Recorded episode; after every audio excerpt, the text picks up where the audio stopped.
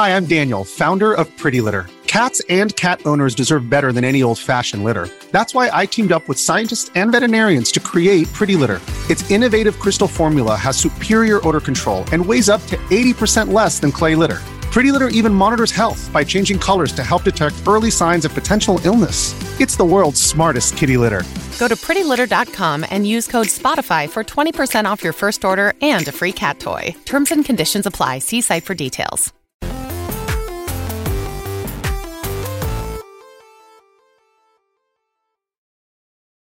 Yo, what's good? Welcome to Kinda Funny Games Daily for July 6th, 2022. I'm your host, Janet Garcia, and joining me is Jared Petty, the legend, the man, the myth, the legend. Welcome. Woo!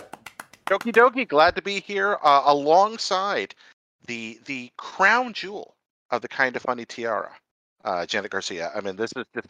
Oh, I, I don't think we've ever gotten to do this Kinda Funny together before, have we? This is our first time. No, this is our first time doing it, and um, it's our, I think, second time doing content together from Yeah. uh, your show. Right, uh, the uh, the the aforementioned top 100 games podcast. Get that plug in, kids. But yeah, Janet, it is like anytime I'm here, I'm just tickle pink. This is my favorite thing in the world to do because I'm a terrible narcissist.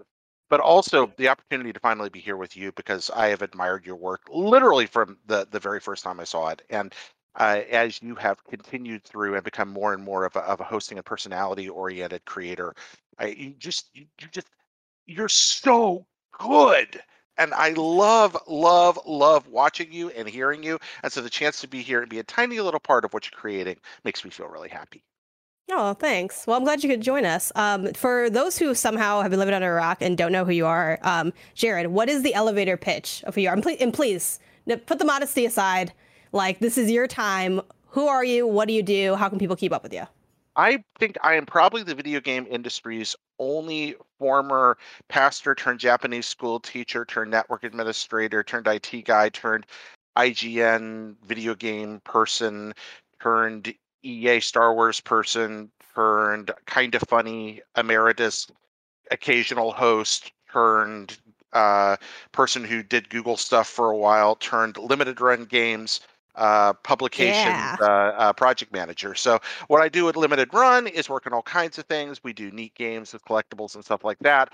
I work on the book end of things because we also make books, which is a really really neat job because I get to edit books for a living now, and that's really cool. I dabble a little bit now in the world of development, which is kind of fun. Very excited about that. And yeah, so I I think I'm I'm kind of a tumbleweed. I don't have a career. I just have a miasma of of weird experiences that add up to having absolutely no savings and having had a lot of fun. You Um, have a career. Don't sell yourself short, Jared. Just because it's a unique career for your journey doesn't mean it's not a career, Jared Petty. Hey, you're a Rolling Well- Stone. what's that, Janet? You're a Rolling Stone. I am a Rolling Stone, and I gather no moss. Uh, but I, I also unfortunately gather no 401k. So those two things together don't That's work out the so well. thing. It'll creep up on you. Because I'm not gonna lie, I'm looking back at my life and I'm like, mm, how are we gonna how are we gonna land this plane? But you know what? It's gonna happen. You'll make you know you'll you'll get onto that boat. Um, and it'll it'll be just fine. But yeah, you've floated around to so many different things. Um, I feel like you've lived like multiple lives in the industry, which I think is really cool personally. Like I think that's one of the best like styles to do a career. Obviously, like if you can be a for lifer somewhere, that sounds a lot less stressful. But as someone that also has been bouncing around different projects and doing a lot of stuff, um, I think it's really cool looking at someone like you and seeing the trajectory and I think your willingness to go into the directions that you're pulled in. I think so often there's such a big hesitancy in changing things up, but like seeing your career and having conversations with you, like I think it's so admirable that you have been so willing to venture into the unknown and then totally kill it when you get there. Well, I mean, you you know more about that than than anybody. I think. I, I, you you have like seven jobs. You're good at all of them, uh, and and it's one of the things I really admire about you. And I think I have a lot of fun just going back and forth because I do feel a sense of of context with you. I I didn't plan this. I never planned on working in video games. It was an accident. This was a hobby. I didn't even start working in games till I was over thirty, and Mhm. it was just it was not the plan. I just liked writing about video games for fun, and that turned into a thing. I'm so lucky, and so many people opened so many doors, uh, including, I mean, the best job I've ever had. I've had a lot of great jobs in video games. I'm at a great job right now, But the best job I've ever had was a Kinda Funny where y'all just kicked the door down and let me do all kinds of fun things, and I rewarded you by abandoning you. It, it Uh, wasn't it wasn't working at IGN sitting next to me and watching me play Final Fantasy One really bad. You know, I feel I feel like I, we bring the story up every time I talk with you, Barrett, and you don't deserve. uh, You didn't play old RPGs. You didn't know that you had to equip your weapons and armor. But I and that did. That's the thing. for- That's this thing, Jared. I did, I grew up with Chrono Trigger and Final oh, Fantasy well, Seven. never mind. You're like, this game's so hard, and I was like, Barrett, you've been playing for three hours with no weapons. Like, yeah, of course it's hard. Granted, it had been a long time since I had played a JRPG. Maybe Yeah. you're just really hardcore, Barrett. You know, that's like the true the true experience is just Yeah. going in unequipped and, Exactly. and just rolling around. There's only seeing one what way to kill chaos, and it's with your fists. I mean, There's if you're the definitely black belt, um, there's there's no experience like being at like I guess really any office maybe like I don't know if or but IGN specifically and playing a game and then having people just like casually walk up and they're like oh it's a let's play moment for me now I was like don't come here I'm like rolling around in the sand like I'm trying to find like secret passageways I don't know how to play the game yet you're asking me questions I feel very on right now just keep walking. Like don't that, that was the worst about having a desk that like faced outward where people could just kind of at any moment just see what you were doing. Yeah, not Yep. that's a lot. It's a lot of pressure. I was so lucky I had that little corner. Like I started with an out-facing desk, but the moment Mm-hmm. I got away into that corner, I was just like, you know what? No one can see how bad I am at knack, and I'm so glad uh, because uh, that that would be disgraceful to be to be seen as bad at knack. Yeah, as we all There, know. there's always more time. There's always time for Knack. Um, just like there's always time to talk about today's stories, which include God of War Ragnarok's release date, Forspoken's delay, and so much more. Because this is Kinda Funny games daily, where each and every weekday at 10 a.m. live right here on Twitch.tv slash Kinda Funny games. If you're watching live, you can correct us when we get stuff wrong by going to kindafunny.com slash you're wrong. If you don't want to watch live, you can watch later on youtube.com slash Kinda Funny games, roosterteeth.com, or listen later on podcast services around the globe by searching for Kinda Funny games daily. You can use epic creator code Kinda Funny on all epic store and epic endgame purchases like rocket league and fortnite to help support Kinda Funny. To be part of the show head over to patreon.com slash Kinda Funny games where bronze members or above get to write in and silver members or above get the show ad free along with the exclusive daily post show. Some housekeeping for y'all. We got merch of the month. It's the tropical collection and it's live now. Designed by nick at campfire design studio. You can head over to kindafunny.com slash store uh, and the porty hats will be restocked on next on this next friday? Friday Yeah, july 15th. 15th Here we go, Hammer. already Get your love head in the that it game, Hammer. Come on. Focus! Whoa, check out those guys in the new Kinda Funny summer merch. Those new t-shirt colors are hot. And did you see those shades? Are those official Kinda Funny sunglasses? Ah! Woo! Let's go. You better believe it. But wait, what about those sick beach towels in four different colors? Come on, baby. And check out those new pins on the brimless hat, jabroni. That's enough playing with the boys for me. I'm gonna go check that merch out at kindafunny.com slash store. Kindafunny.com slash store.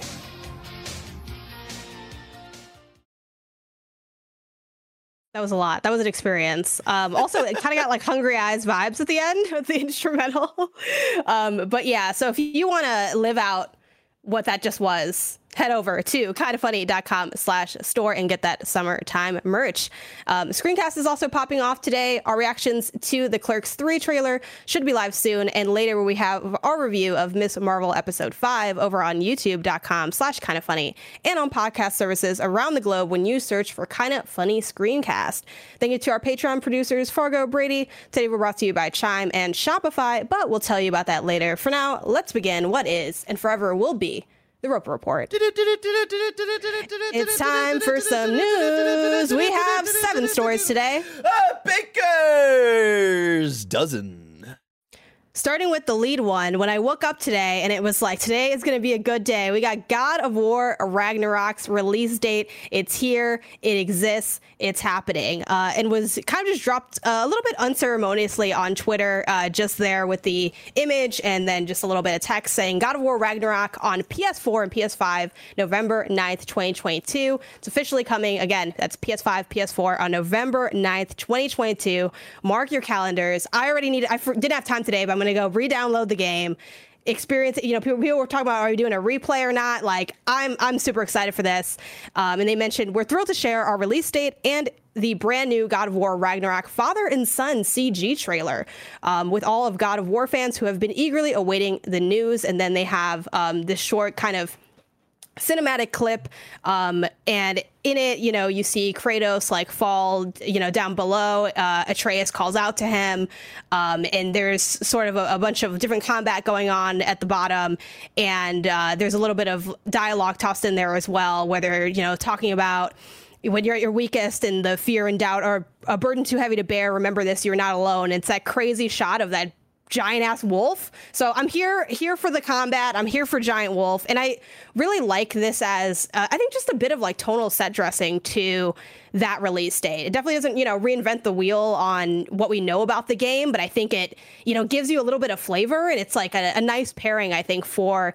uh, mm-hmm. that release date. But before we get into it, I do want to shout out too that there's four editions of God of War Ragnarok that are going to be available. Uh, the pre-order starts July 15th for those at 10 a.m. local time. That's Eastern for North America, uh, and you can head over to the PlayStation blog to um, read more about that and the different versions. They have like a Wild Collector's Edition. They have um, an edition edition even above that uh, called the Jötnar edition that has like you know music. You get the digital download code, which I know can be contentious for some people not getting that code with um, the collector's editions. But yeah, you can get like a steel book, carvings, a dice set, um, you know, a replica of uh, the Mjolnir, like it's a bunch of you know wild stuff. If you're interested, it's funny because it also includes that uh, PS4 theme, and I'm like, where's the PS5 theme? Ugh. Where are our themes? Um, but read again, head over to the blog for all those details. You get a bunch of like digital items as well. So if you are interested in going all in on this, um, maybe start to think about you know what version you want to end up buying, or even if you just want to do a standard pre-order. Um, but to lead us into our conversation, Jared, I want to bring in a question from Jake Bakes Kates Cakes, who writes in and says, Good morning, Janet, and whoever had the privilege to join you. Well, that's Jared. Welcome, Jared. Uh, God of War Ragnarok has a release date, and all the weirdo assholes online can finally calm down. Uh, if only, if only, Jake. Uh, what can this game do to avoid the sequel problem of this feels feels pretty familiar, sort of the one that Horizon Forbidden West in some ways faced? In other words, what could the sequel do to help the modern God of War franchise retain its masterpiece status? Jared we turn our lonely eyes to you. What can this do to avoid that pitfall of being too much of the same? So the the joy of a sequel, the tension point of a sequel is that it's got to be quite a bit of the same. That's what we want. We pretend we don't want more of the same, but the fact of the matter is is that even with the most brave and divergent sequels, we're still dealing with the same characters, the legacy plot lines from the first game. We're going to want those best parts to to stand out and shine. So we're going to want to feel those epic combat mechanics. So much of, of what works about the first God of War is technical design. It, it's that that weird thing where you are not and I'm not talking about the the force feedback or haptic feedback on on the controller. I'm talking about feeling the smack of that axe through the buttons just through the way the game's designed where your body is literally like tensing up at that moment. So much of it's in that. So we do want those things how do we make it better? Uh, I, I think the smartest way to do it is to do what the best sequels do and grow with us. God of War is a story already about family and growing as a person. The first one was especially about a father growing. This game, I suspect, will largely be about a son growing. Uh, you know, this boy is a different person than he was only a couple years ago. I just spent a week with my god kids, who are now two and a half. Last time I saw them, they were one and a half. Let me tell you what, one year in the life of a child is unfathomably transformative. So the boy that we're going to be hanging out with in this game, we will recognize him to a point, but he's grown. But that's okay because so have we. When we started God of War, the first one, we were used to Kratos running around with his blades and smacking people up and being angry, and that's what Kratos did by the end of that game, we were like, "Oh my God, my heart, we love you. You are super dad, but also bad, but also we love you anyway." and also, you're kind of a weird analog for Cory Barlog. But anyway, that's a whole other can of worms. That's the and... best kind of game dad, though, right? it's always a complicated relationship with your game dad. And now we're going to have, I think, a complicated relationship with Game Dad and Game Son. I think we're going to grow in that. I think we're going to see what happens when people grow up, and that includes the tensions that come. The problem with Kratos and and the boy here is that our boy Kratos kind of got what he wanted. The boy did grow. Well, okay, that means becoming your own person. And I suspect that that is very much going to be a theme of this game. And the problem with someone you love becoming their own your own person is that they change on you. Mm. The people we love the most when they become their own people, oh, that is a violent, terrifying crucible of an experience, and not every relationship survives. So how do we do it?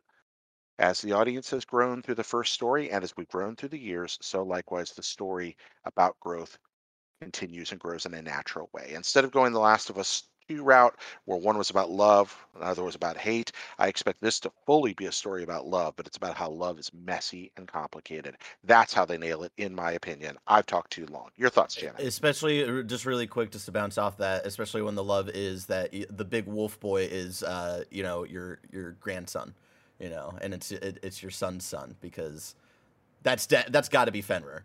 Uh, if we're gonna be honest, and you know, like this is pretty like common uh, knowledge for um, this uh, lore and stuff. This was covered in a, a bunch of different things, but yeah, that's uh, there's definitely going to be some really cool familial things that they do here, Jared. I'm I'm definitely on board with with what you're saying here. Yeah, you know, you mentioned that um, you talked too long. I don't think you talked long enough. Like people are eating it up in the chat, and I was like hooked on yourself for like for this game. Like I got emotional hearing you talk about that. And I think that speaks to also the quality of the storytelling in the game and, and how God of War really was an experience that had different layers um, in a way that I think we hadn't seen before from the franchise. You know, you mentioned like the origins of, you know, Kratos is a pissed off person who just kills a bunch of people. And you still have that element. You have that flavor of of violence and grit and gore and um, sort of almost like the like grinding of machinery against each other. Like there's no there's no cartilage there. It's bone on bone, but in a really good way. Um, and that's always what God of War has been to me as someone who played the original like franchise back, you know, when it released back when. And you still had that, but you also had heart. You had layers. I mean, I remember playing God of War 2018 um, for the first time, like probably pretty shortly after it launched, and having that glorious moment of not realizing that I was out of uh, the cutscene. That like this is we're in the game now, and being like, oh man, you just kind of pulled me in with you, and I was just so enraptured by um, I think those opening hours and so many other moments to come with like the world serpent, and you know, I personally I was into the puzzle solving. I know some people maybe weren't as keen on it. Um, I love the puzzles that they had in that game. Um, but yeah, I think your discussion of growth from both a player perspective and a storytelling perspective with these characters is just so much more, I think, interesting and poignant than me being like, maybe more enemy variety. we felt the Valkyries a lot. But yeah, you know, I think I think some of those elements too. Um, and yeah, I don't think I think just a little bit of difference can be enough. You know, I think of um when I think of like my favorite like originals to sequels, you know, I can't help but think of like Portal 1 to Portal 2 and, and Portal 2 doesn't play insanely different than Portal 1. Um, obviously there's like the the gel is like the big change, but that that and I think so much of what they learned in design and and how good they are at storytelling like just became so much more additive that it was enough to sort of push it over the edge. I do think that's a rarity, um, but I don't necessarily think, uh, much like you, that it needs to be a complete reinvention, but it needs to be, I think, um, a solid continuation that feels like this really added something. You know, we needed this here. This kind of completes or further rounds out the experience that we had with that first game. Um, and you know, I would lightly argue too with the um, Jake Bakes Cakes bringing up Horizon's sort of problem of being too familiar. Um, I, obviously, that's an argument some people make. I, I didn't feel that way about Horizon. I felt like, yep, we had more of the same with like in terms of combat. Obviously, it's still going to be bow and arrow heavy combat. You're fighting machines.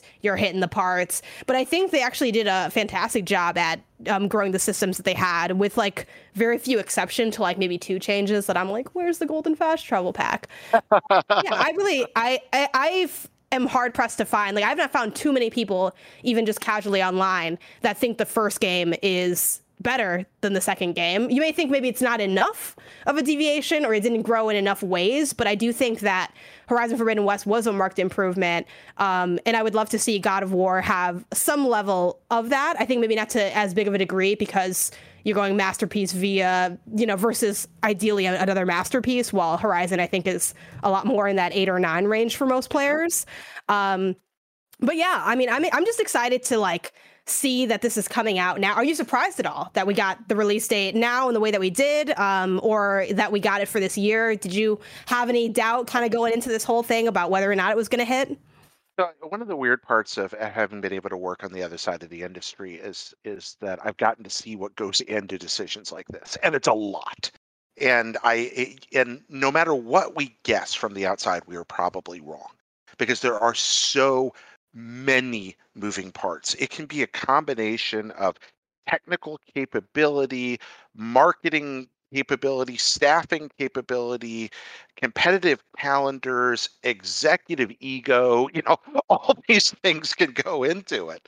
And God knows what the deciding factors are. Honestly, like like uh, what, what I like to imagine is the, the fact they just tweeted it out is just the poor social media person being like, fuck it, let's just send a tweet. But that's not how it really happens. The the decision on everybody loves to control a message. And this has been just such a grease fire of I mean this this just gamers at their worst, being horrible people uh, when when they want to. I can't remember who it was that said, you know, pe- people on the internet are eager to lose their shit. And boy, was this an example of that. So I think that this was probably a combination of damage control and a message that they always wanted to get out. And they just had to get alignment between different departments and make sure that they had the technical capability to make the shipment work. For all we know, they couldn't get God of War labels printed for physical copies. And that's the reason for the delay. You know, things like that are often what it is, and they will never, ever tell you. And so they get it to us. They want to make money, and that means they want to sell the game before Christmas. They are trying to get you this video game, people. They are trying. Um, if anything's stopping them, it's because they can't, not because they don't want to. Uh, Right. And that, that's that's something I've seen again and again and again.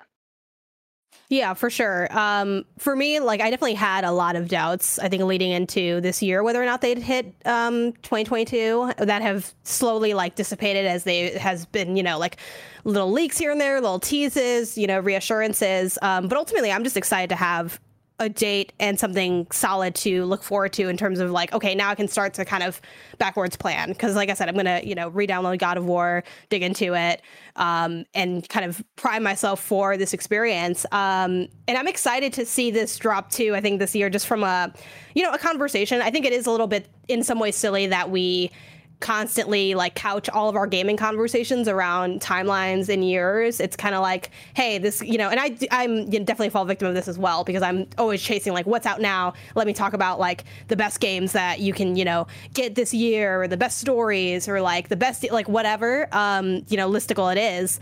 But um, to have it in that conversation, I think against uh, Horizon Forbidden West, against Elden Ring, um, it's gonna be, I don't know, it's gonna be exciting. Like I want the, I live for the drama of it. Um, and it's cool to see like uh, a player this big, I think, step into the ring uh, right under the wire because you know obviously by December people are kind of already you know checked out. They might be on holiday, like they've kind of already done all those things. So um, yeah, I'm really excited to see where that lands in the conversation for the year and the franchise and.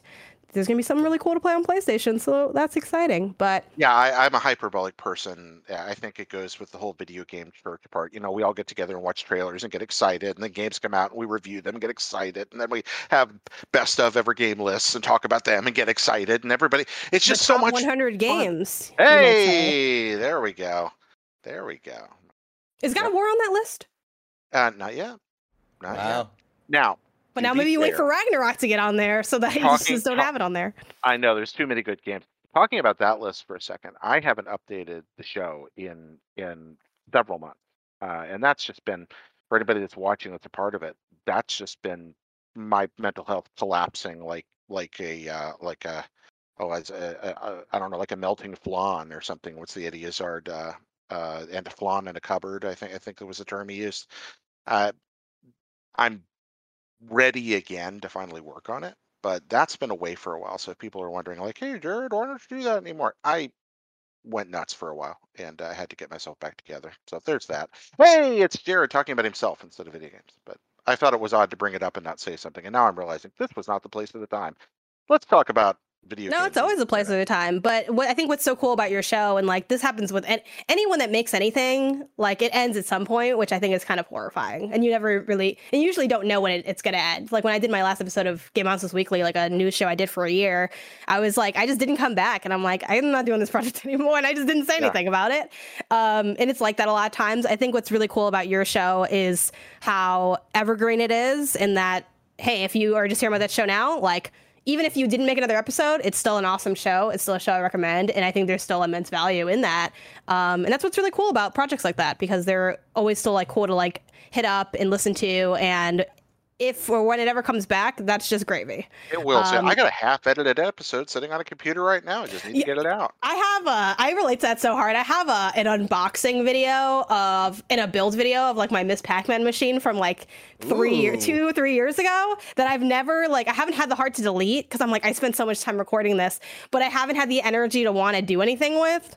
So it's just like, I'm like, whenever I make this, like, I'm not gonna look anything like this. I might not even live in this apartment by the time if this video ever sees the light of day, but I do have that in there. But I, well, in this case, I, I don't. I'm being too light. So I, I should. I, I guess I owe people an explanation. That's.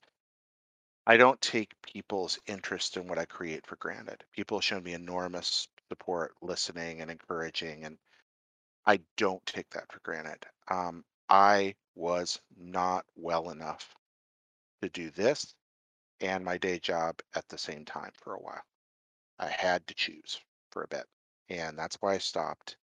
Um, and I've spent the time that I would have spent working on the show doing the things it takes to get better, um, seeking help. And I have not been transparent about that because even though I talk a lot about my mental health, it's still hard sometimes. You get tired after a while of telling people, "Well, guess what, everybody, I fell apart again." That's that's hard. Um, having a chronic illness is not fun, but I did take the time away to do the best I know to get better, and it's still a struggle. Also, my physical health's been really bad this year, so those have not helped one another. I got one eye with a scratch on it, and the other's full of blood right now, so that's fun. Um, yeah, there we are. Pity time with Jared. Okay, uh, we'll stop. No, I mean, I think it's awesome that you can. Obviously, you don't owe anyone anything, but I think being transparent is so important. And I'm really glad to hear that, given those two options, that you chose the right one, right? That you chose the one that's about you and your health and what you need for your life. Because at the end of the day, like the content's going to be there whenever you're ready for it. So you want to make I- sure that you are ready to do it I before it you go back. Yeah, I let it slip too long. You say I don't owe anybody anything, but I feel that I, I do. People have made some some kind commitments to me, and I do. I think at least owe them the dignity of an explanation. Should I? So I should have done it before now.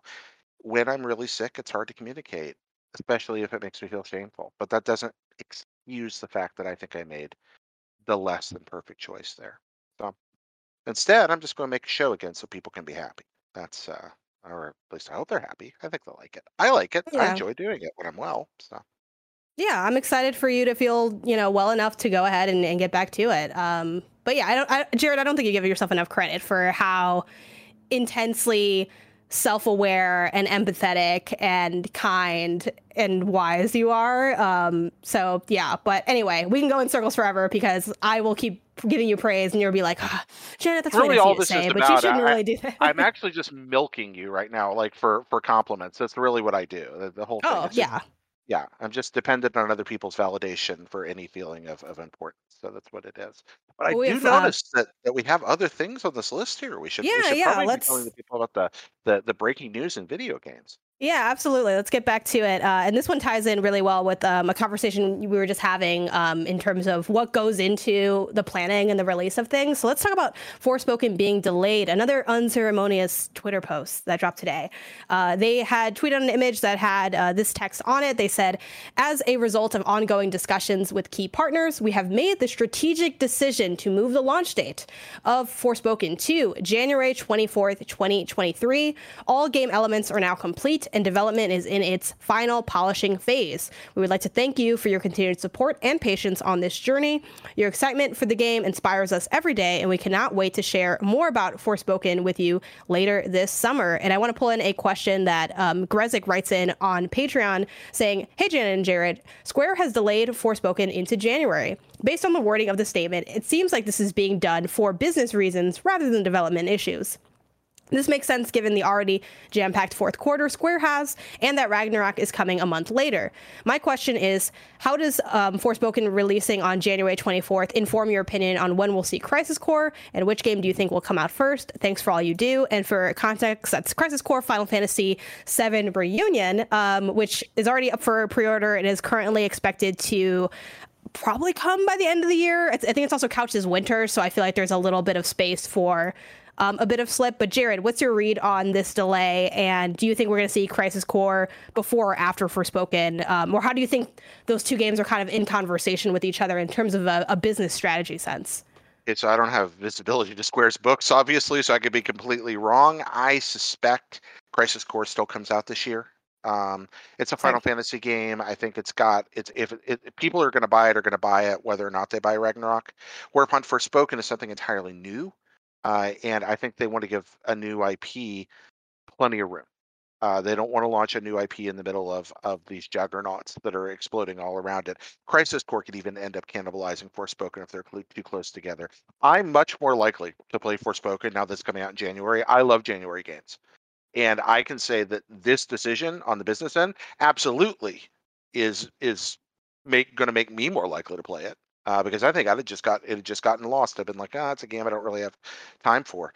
Crisis Core will be fine in in winter, uh, and it'll do okay. Uh, Crisis Core, obviously, uh, uh the PSP Classic is is a, a, hell of a video game, and everybody should play it. And yeah, that's my thoughts. Uh, you, Janet? I'm surprised you guys think that this is coming this year. Uh, Crisis yeah. Core, at least. Why? Yeah. Why? Why do you guys think it's this year? because I feel like they've I feel like they've kind of said that it would. I feel like the well, winter they, is. They said they, they said this winter, and I feel like because they said this uh, winter and not this this fall, this holiday, that tells me that they're looking at this uh, at Crisis Core at least being latest March. Uh, of next year, and I honestly think now that Forspoken is coming in January, I, that tells me that Crisis Core is probably coming in March. Mm, I think okay. before. I feel like March is late for winter. I mean, not if you're in the Midwest, but you know, like generally. Um, I think I Square like is one of those ones they, they use the actual in. technical dates to like define what winter and spring is because that's like, like based that's on animals and charts thing. and things. Yeah. yeah, I, I feel like I feel like by this year, but that's really just a feeling. It's not necessarily based on anything more than that. Um, yeah, I feel like late, uh, like a late December. Chat saying uh, winter is December 21st to March 21st. saying, Janet. Just Man. Saying.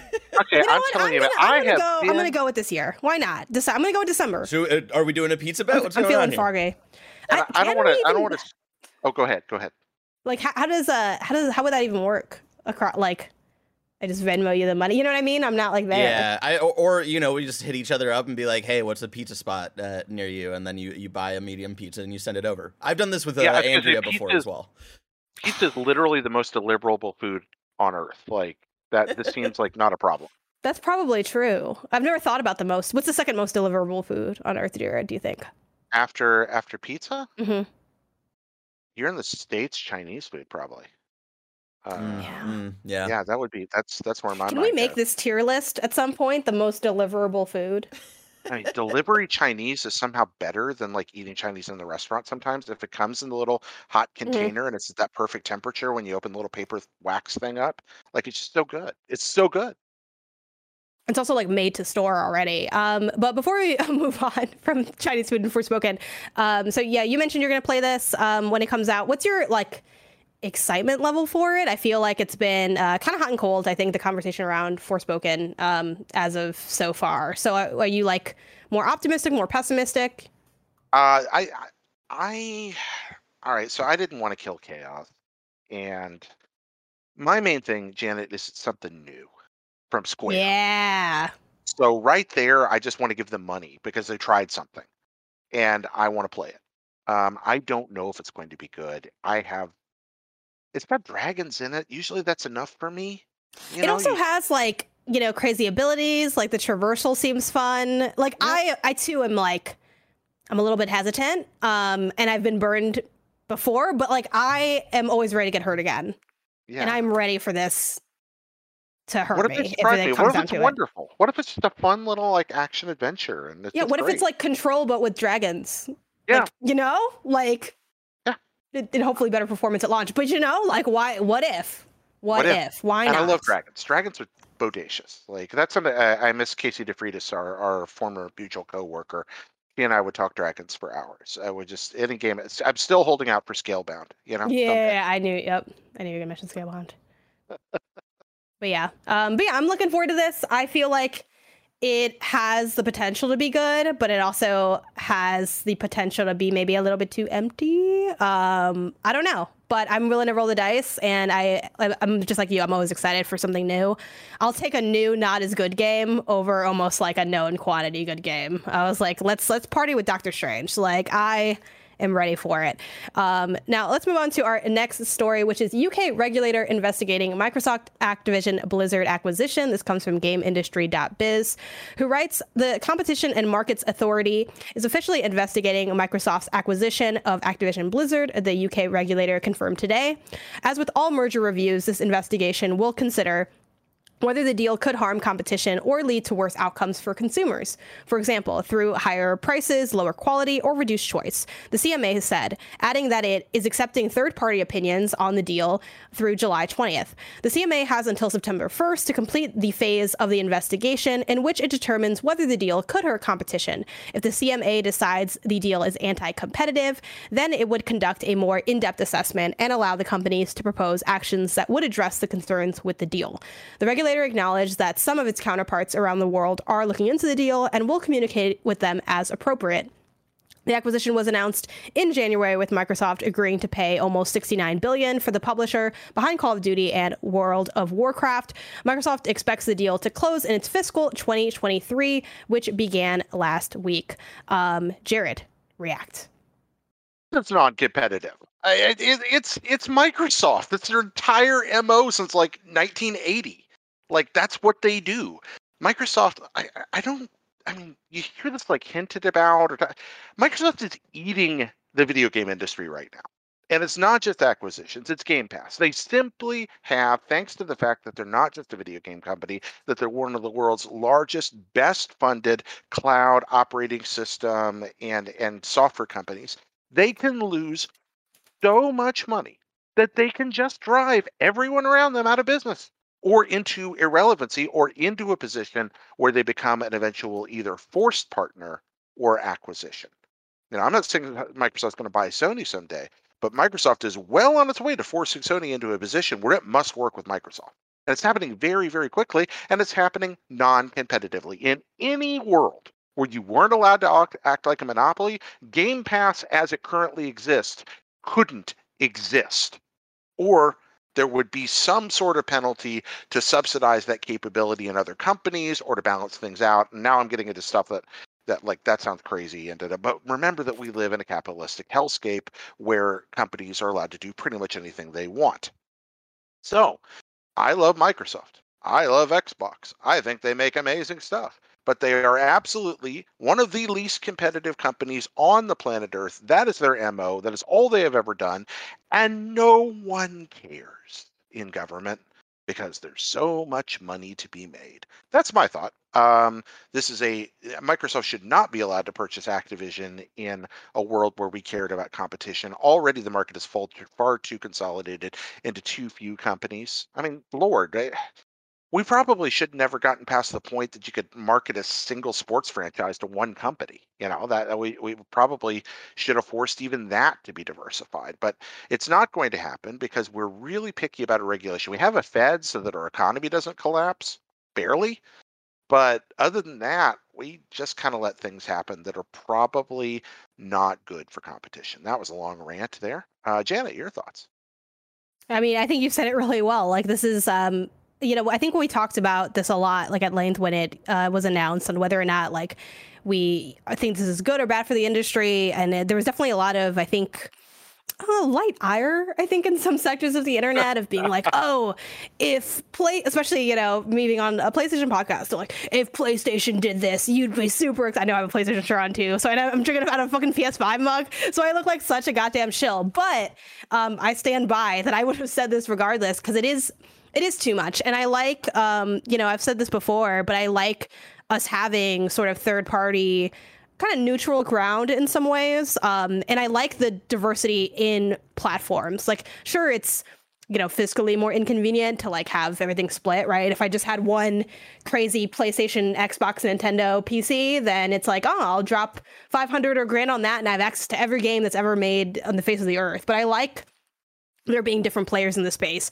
offering different things you know coming up with different um, ways to market their system or their company you know whether it's game pass whether it's playstation plus which even though you know you mentioned the problems that game pass has and definitely it's not um, i think a magic wand to things. Uh, i definitely have questions on on some elements of will we look back on Game Pass as uh, a, a, net negative or a net positive? Like, how does it work with like you know development payout? Like, what's the best scenarios for developers and different deals? Like, how do you you know do you wh- who makes it? Like, which one decides like whether or not like it nets out well? Like, how often do we get to know that? Not very often because it's all behind the scenes. So it's like, uh, I hope this is good. I assume so as much. Um, but yeah, I like it having these kind of different avenues. Uh, and I definitely am worried about the consolidation of everything, uh, and not just because I'm on a PlayStation podcast where we'd have one ultimate, I don't know, like fusion podcast when the uh, industry finally gets all eaten up. But I do think it's the way that things are ultimately going. Um, I don't know how extreme it'll get,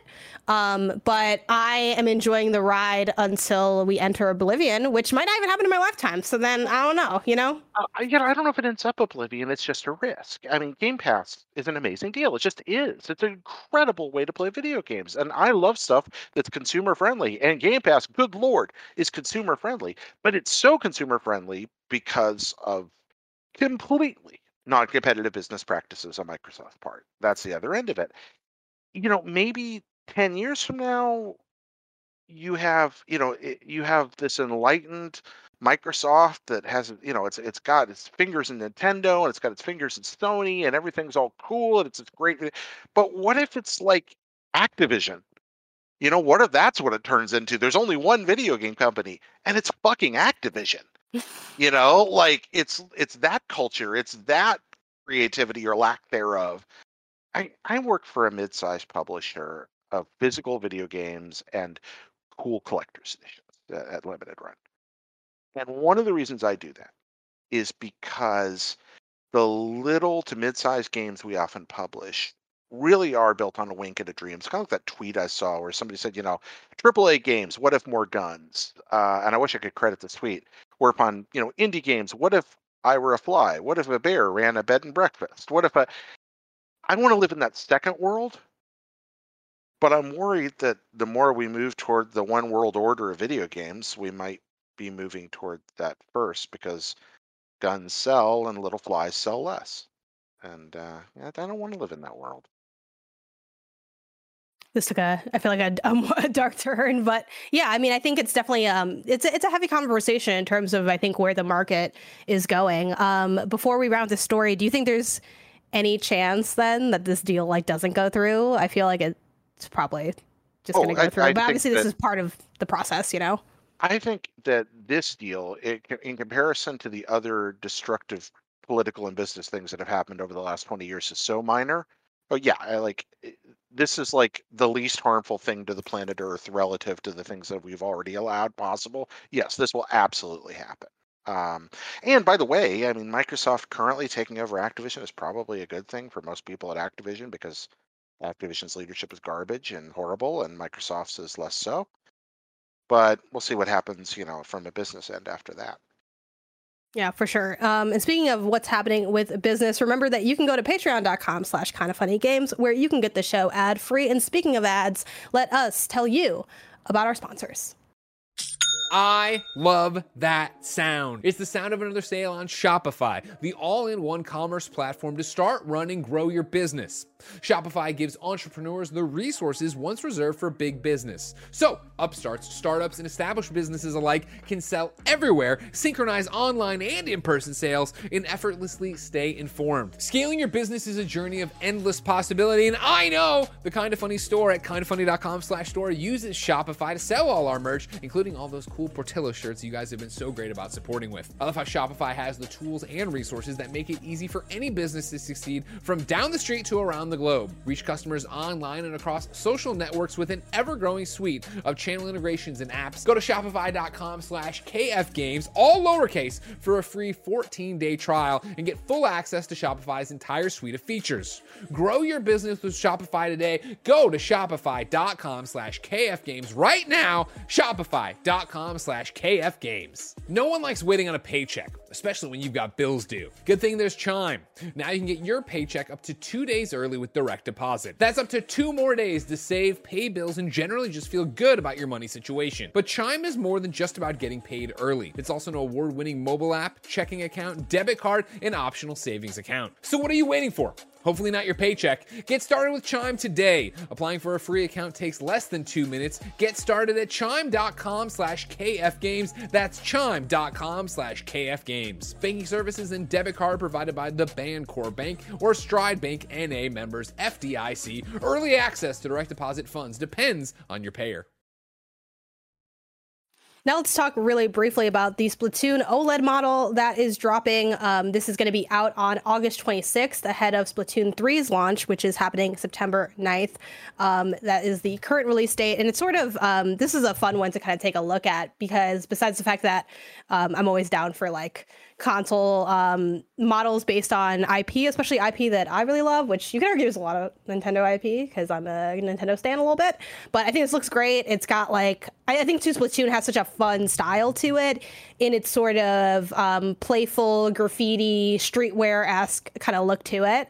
Um, and it does have me wondering if I should get the OLED now. I really haven't been playing my Switch like at all. Um, I have my Switch here and I have the Animal Crossing version, but it's like, do I want to buy, you know, like a third Switch? You know, like I, it's kind of a, it's becoming a lot for someone that hasn't really booted it up in quite some time. But I know for a fact I'm going to be um, hitting up Splatoon 3 as well. So maybe now's the time. Um, and I do want to shout this out really quickly too, in relation to some Switch Pro rumors that have been kind of reswirling. I feel like that's going to continue until we either get a Switch Pro or a, a second Switch gets announced, and then we'll be like, I guess we never got the Switch Pro. But then even then, like, what if a year into the Switch 2, they drop a Switch Pro? Like, Nintendo might, right? They're the type. Um, but I want to shout out this tweet from um, Kit from the Kit and Krista podcast, who sort of um, quote tweeted uh, a post from GameXplain saying, like, Nintendo Switch and OLED trailers have gone private. Is Switch Pro incoming? That was sort of their tagline for that video.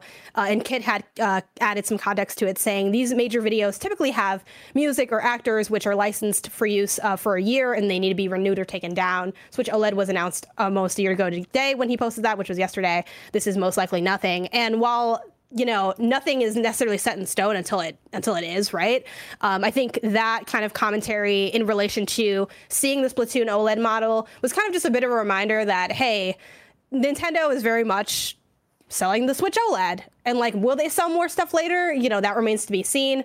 But at this point i think the splatoon oled model dropping right after that kind of just reconfirms that hey, if they still want you to buy the Switch OLED, that the Switch OLED isn't necessarily going to be obsolete um, maybe anytime super soon, as much as people want a more up Switch. But Jared, what's your Switch experience been like? Do you have an OLED? Do you have any like custom consoles? No, I don't have any custom. Well, I have a I have a custom body for my uh, for my PS5, but Switch, I still have my my day one Switch. Uh, I Wow. yeah, I still have my day one, and I also have a Switch Lite. I decided on that instead of the OLED um, because the, because I'm a big old nerd and I wanted the D-pad for certain games.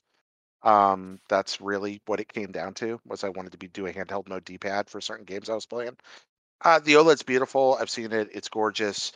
I my thought is with the supply chain issues that are still going on, COVID is very much still affecting, and economic issues are very much still affecting a lot of stuff in video games. I see no reason for Nintendo to push out any significant new hardware beyond a cosmetic change past the OLED until they are absolutely forced to. Right Mm. now is not a great time to launch a console, so why would they? Uh, they don't need it. They're selling Switches like hotcakes still. They have more cash than they know what to do with. They're fine. Uh, they're going to wait, I think, uh, as late as they possibly can, both so whatever they're cooking up next can have the most powerful hardware possible, based on iterating on it. As as the, the longer they wait, this you know, the longer a long tail it's going to have. So yeah, just uh, give us something pretty like this. I think it's gorgeous, but uh, I think it, I'll, I'll probably buy one more Switch, depending on whether or not the next thing is backwards compatible. I'll either buy the new thing and then do that, or I will buy like a final OLED Switch because eventually my little first gen one's just going to die. You know, Yeah, I think. That's an interesting thought. Like how many how many switches will I have purchased by the time this is all said and done? Um, I think this is the most I've bought a console in my life, which I've only bought like two of them, but that's all that's already kind of a lot. Um, Yeah. because I didn't do any trade-ins either. I just I think I was really paranoid too about the data shift stuff. You know, Nintendo's like it's as usual, like everything's so hard, much harder than it needs to be. So I, I just had both. Um, so yeah, I don't know what I would do with this OLED. I might, I don't know, I might be convinced to get it. It would be a really cool model, and I do love Splatoon a lot. Um, but if you play handheld yeah. a lot, then I, I highly recommend it. it. Like even Tim, I do, who, but like Tim, who's a played it weirdo so freak, long. I love him to death. But he's like, I play Switch primarily on the TV and not Mm-hmm. handheld. When he got the OLED model, he like he was saying this, I think on Gamescast, which is over uh, live today on YouTube.com/slash uh, Kind of Funny Games. Uh, he said even like he sometimes saves new games to just play on handheld because it's an OLED screen. Um, Mm. Because the, everything pops so much on a on an OLED screen, It does look good. and especially see. especially Splatoon colors. That game's really colorful. Yeah. I could I could be convinced and it wouldn't take much because I am kind of constantly living on the edge of making uh bad video game financial purchases. Um, but speaking of uh, of console launches, I, I do want to jump down then to uh, a story about Intellivision Amico console still being in development. Uh, CEO says this comes from IGN, uh, where Matt Kim writes, "It was reported yesterday that the trademark for the Intellivision Amico has been abandoned, spurring speculation that development had ceased. Now the company CEO says work on the system is ongoing and that the trademark is very much alive. An email sent to IGN from Intellivision CEO Phil Adam, the company says it is quote still working on the console and that the United States Patent and Trademark Office is usually pretty slow in updating, um, and then you know sent over like a, a screenshot showing the trademark being live. Uh, the Intellivision Amico is a successor to the Intellivision home console from the 1980s. The new system will utilize a remote control style interface with a touchscreen and charging dock. The plan is for the system to feature a library of new family-friendly games, some of which are being developed by teams who created games for the original Intellivision. However, the console has faced numerous delays since it was announced in 2018. The original CEO, Tommy uh, Tallarico, stepped down earlier this year, with former Chief Revenue Officer Phil Adam taking over the position. But for now, at least, according to the company, the Intellivision Amico is still in works. Jared, you mentioned that now is a terrible time to ship a console, so why would you? What is your read on the Intellivision Amico? I also feel like you're the perfect person to talk to about the Intellivision Amico, and it's not just because you're old, because I know you're going to say, "Is it because I'm old?" and that's part. It does. It helps. It probably does contextually help. Like I was talking to Blessing yesterday about Night Trap, and he's like, "You're the only not old person I know that's played Night Trap." Um, but yeah, Okay. Well, we talk night trap all day. Um, what a fucking grease fire. Uh, thing is, I, I have very little visibility into this mess. I followed the story along with everybody else. I, I once saw a uh, an Intellivision development kit um, for the Amico. Uh, they they do exist. I, I'll tell you what, man. I so I'm a big fan of the original Intellivision. It was an amazing piece of hardware with a truly special library of games created by the Blue Sky Rangers, uh, a, a small team of of game developers that were kind of working. Uh, just working with this sort of creative genius. Uh, it was one of those lightning in a bottle periods where people made a small number of people made a lot of really great video games, some of which are still great to this day. Shark Shark is still a top 100 video game in my mind, like uh, one one of the best video games ever made. I, I got the chance at E3 to play old video games with Dave Warhol, one of those guys once. So I hate seeing the legacy of that machine tarnished by branding. I don't know what went wrong, but something went real wrong. And I think this is one of those cases where it's probably a combination of legal damage control and somebody with big dreams and ethics desperately trying to deliver as much as they can. And I am purely speculating on both of those. Uh, I don't know that. It's bad, Janet. I mean, some people were real jerks in this process. That's we've seen the public side of that. You know, uh, Tallarico was was not very friendly to the people around him in this process, and but ultimately, somebody had a neat idea, maybe, and somewhere along the way, it went terribly wrong. Maybe it was greed, maybe it was mismanagement, maybe it was COVID. I don't know. I'm not going to give you much insight here. This whole thing just makes me feel bad. Um, I have been part of some pretty significant failures in my career. And being a part of a failure is awful because there's usually at least some people in the room that were trying to make it work and thought something good could happen.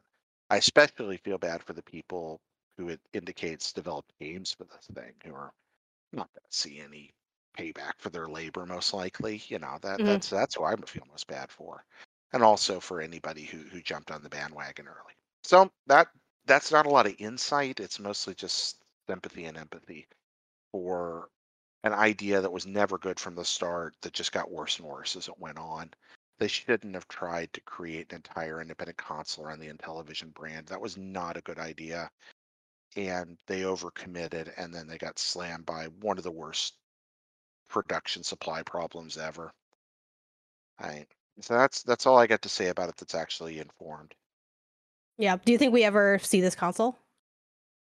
You know, I wonder if it won't be like a Tucker torpedo where a certain number of them get made just to fulfill some line in Right, a right. contract somewhere to keep them from getting sued.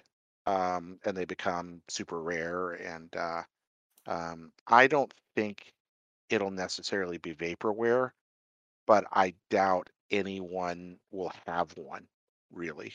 Um, and maybe there's not even enough money to produce it. They're just trying to hold things together to hit that threshold, um, or hoping somebody will rescue him at the last second. You know, Yeah. I- who knows? I mean, Radio Shack sells crypto. Who knows? Maybe it'll. Maybe we'll all buy. I'll be buying IntelliCoin. um, that's like, man, look at peering into that multiverse, and I don't like some of the stuff that comes out of there. Um, but yeah, I mean, the, anything is possible. Um, I am hesitant as to whether or not this ever really gets off the ground. Um, and I think it's one of those tough things where it's like I don't know what world would necessarily be better for the people involved. Um, obviously, like it would suck for the work never really to come to fruition at all. But like, is it better to sacrifice everything just to get it out the door to say that you did it? Um, but yeah, this was this was rough, and I think even though I don't. I never really saw this having insane commercial success because of the pitch had like eight different things that were very niche. Um, I still wanted to see it happen um, in the sense that I really like when companies zag and and put out weird random stuff that fits a vision that they have that a few people can probably connect with. Um, and to me, that was uh, the Intellivision Amico, or I guess you know still is because it could still exist. Um, so yeah, we'll see what ends up happening.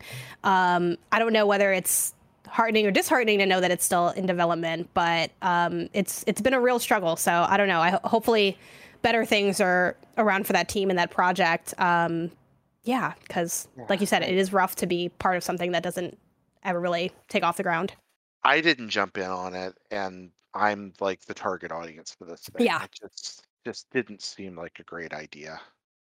Yeah, it always seemed more like um like a, a novelty, like something that could like oh this could be cool to say that I have owned, but not necessarily I think um a ground for really exciting like new ideas um necessarily, but I don't know. We'll see what ends up happening uh, with that. And speaking of things that are happening, we have uh, CD Projekt Red announces Gwent Rogue Mage, a single-player deck building roguelike.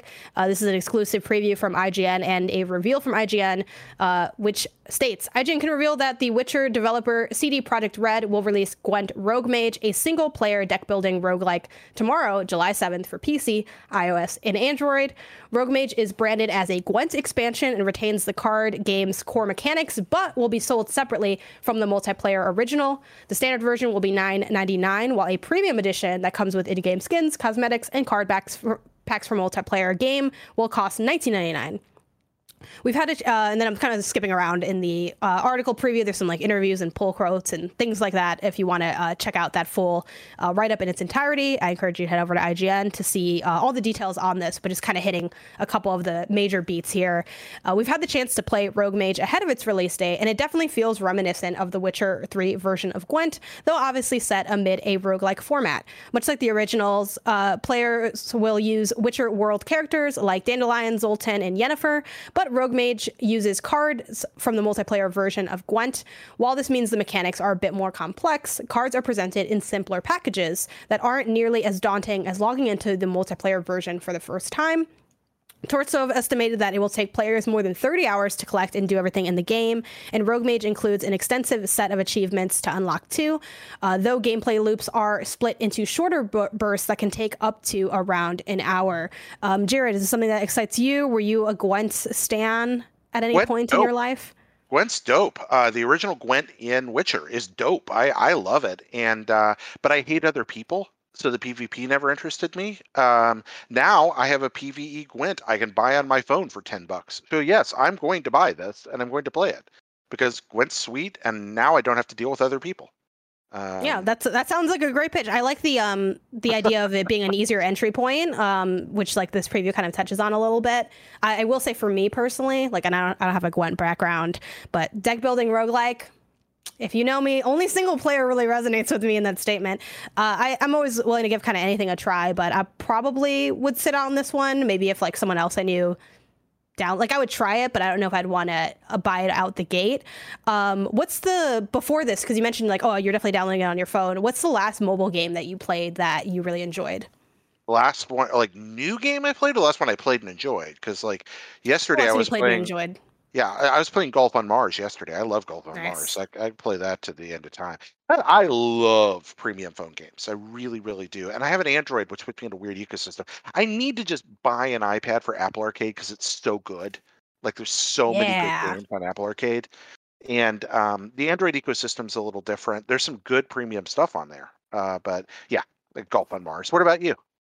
Oh, um, I think I did uh, impulse download on this show um, Subway Surf, but I only played a few seconds of it, so I wouldn't count that.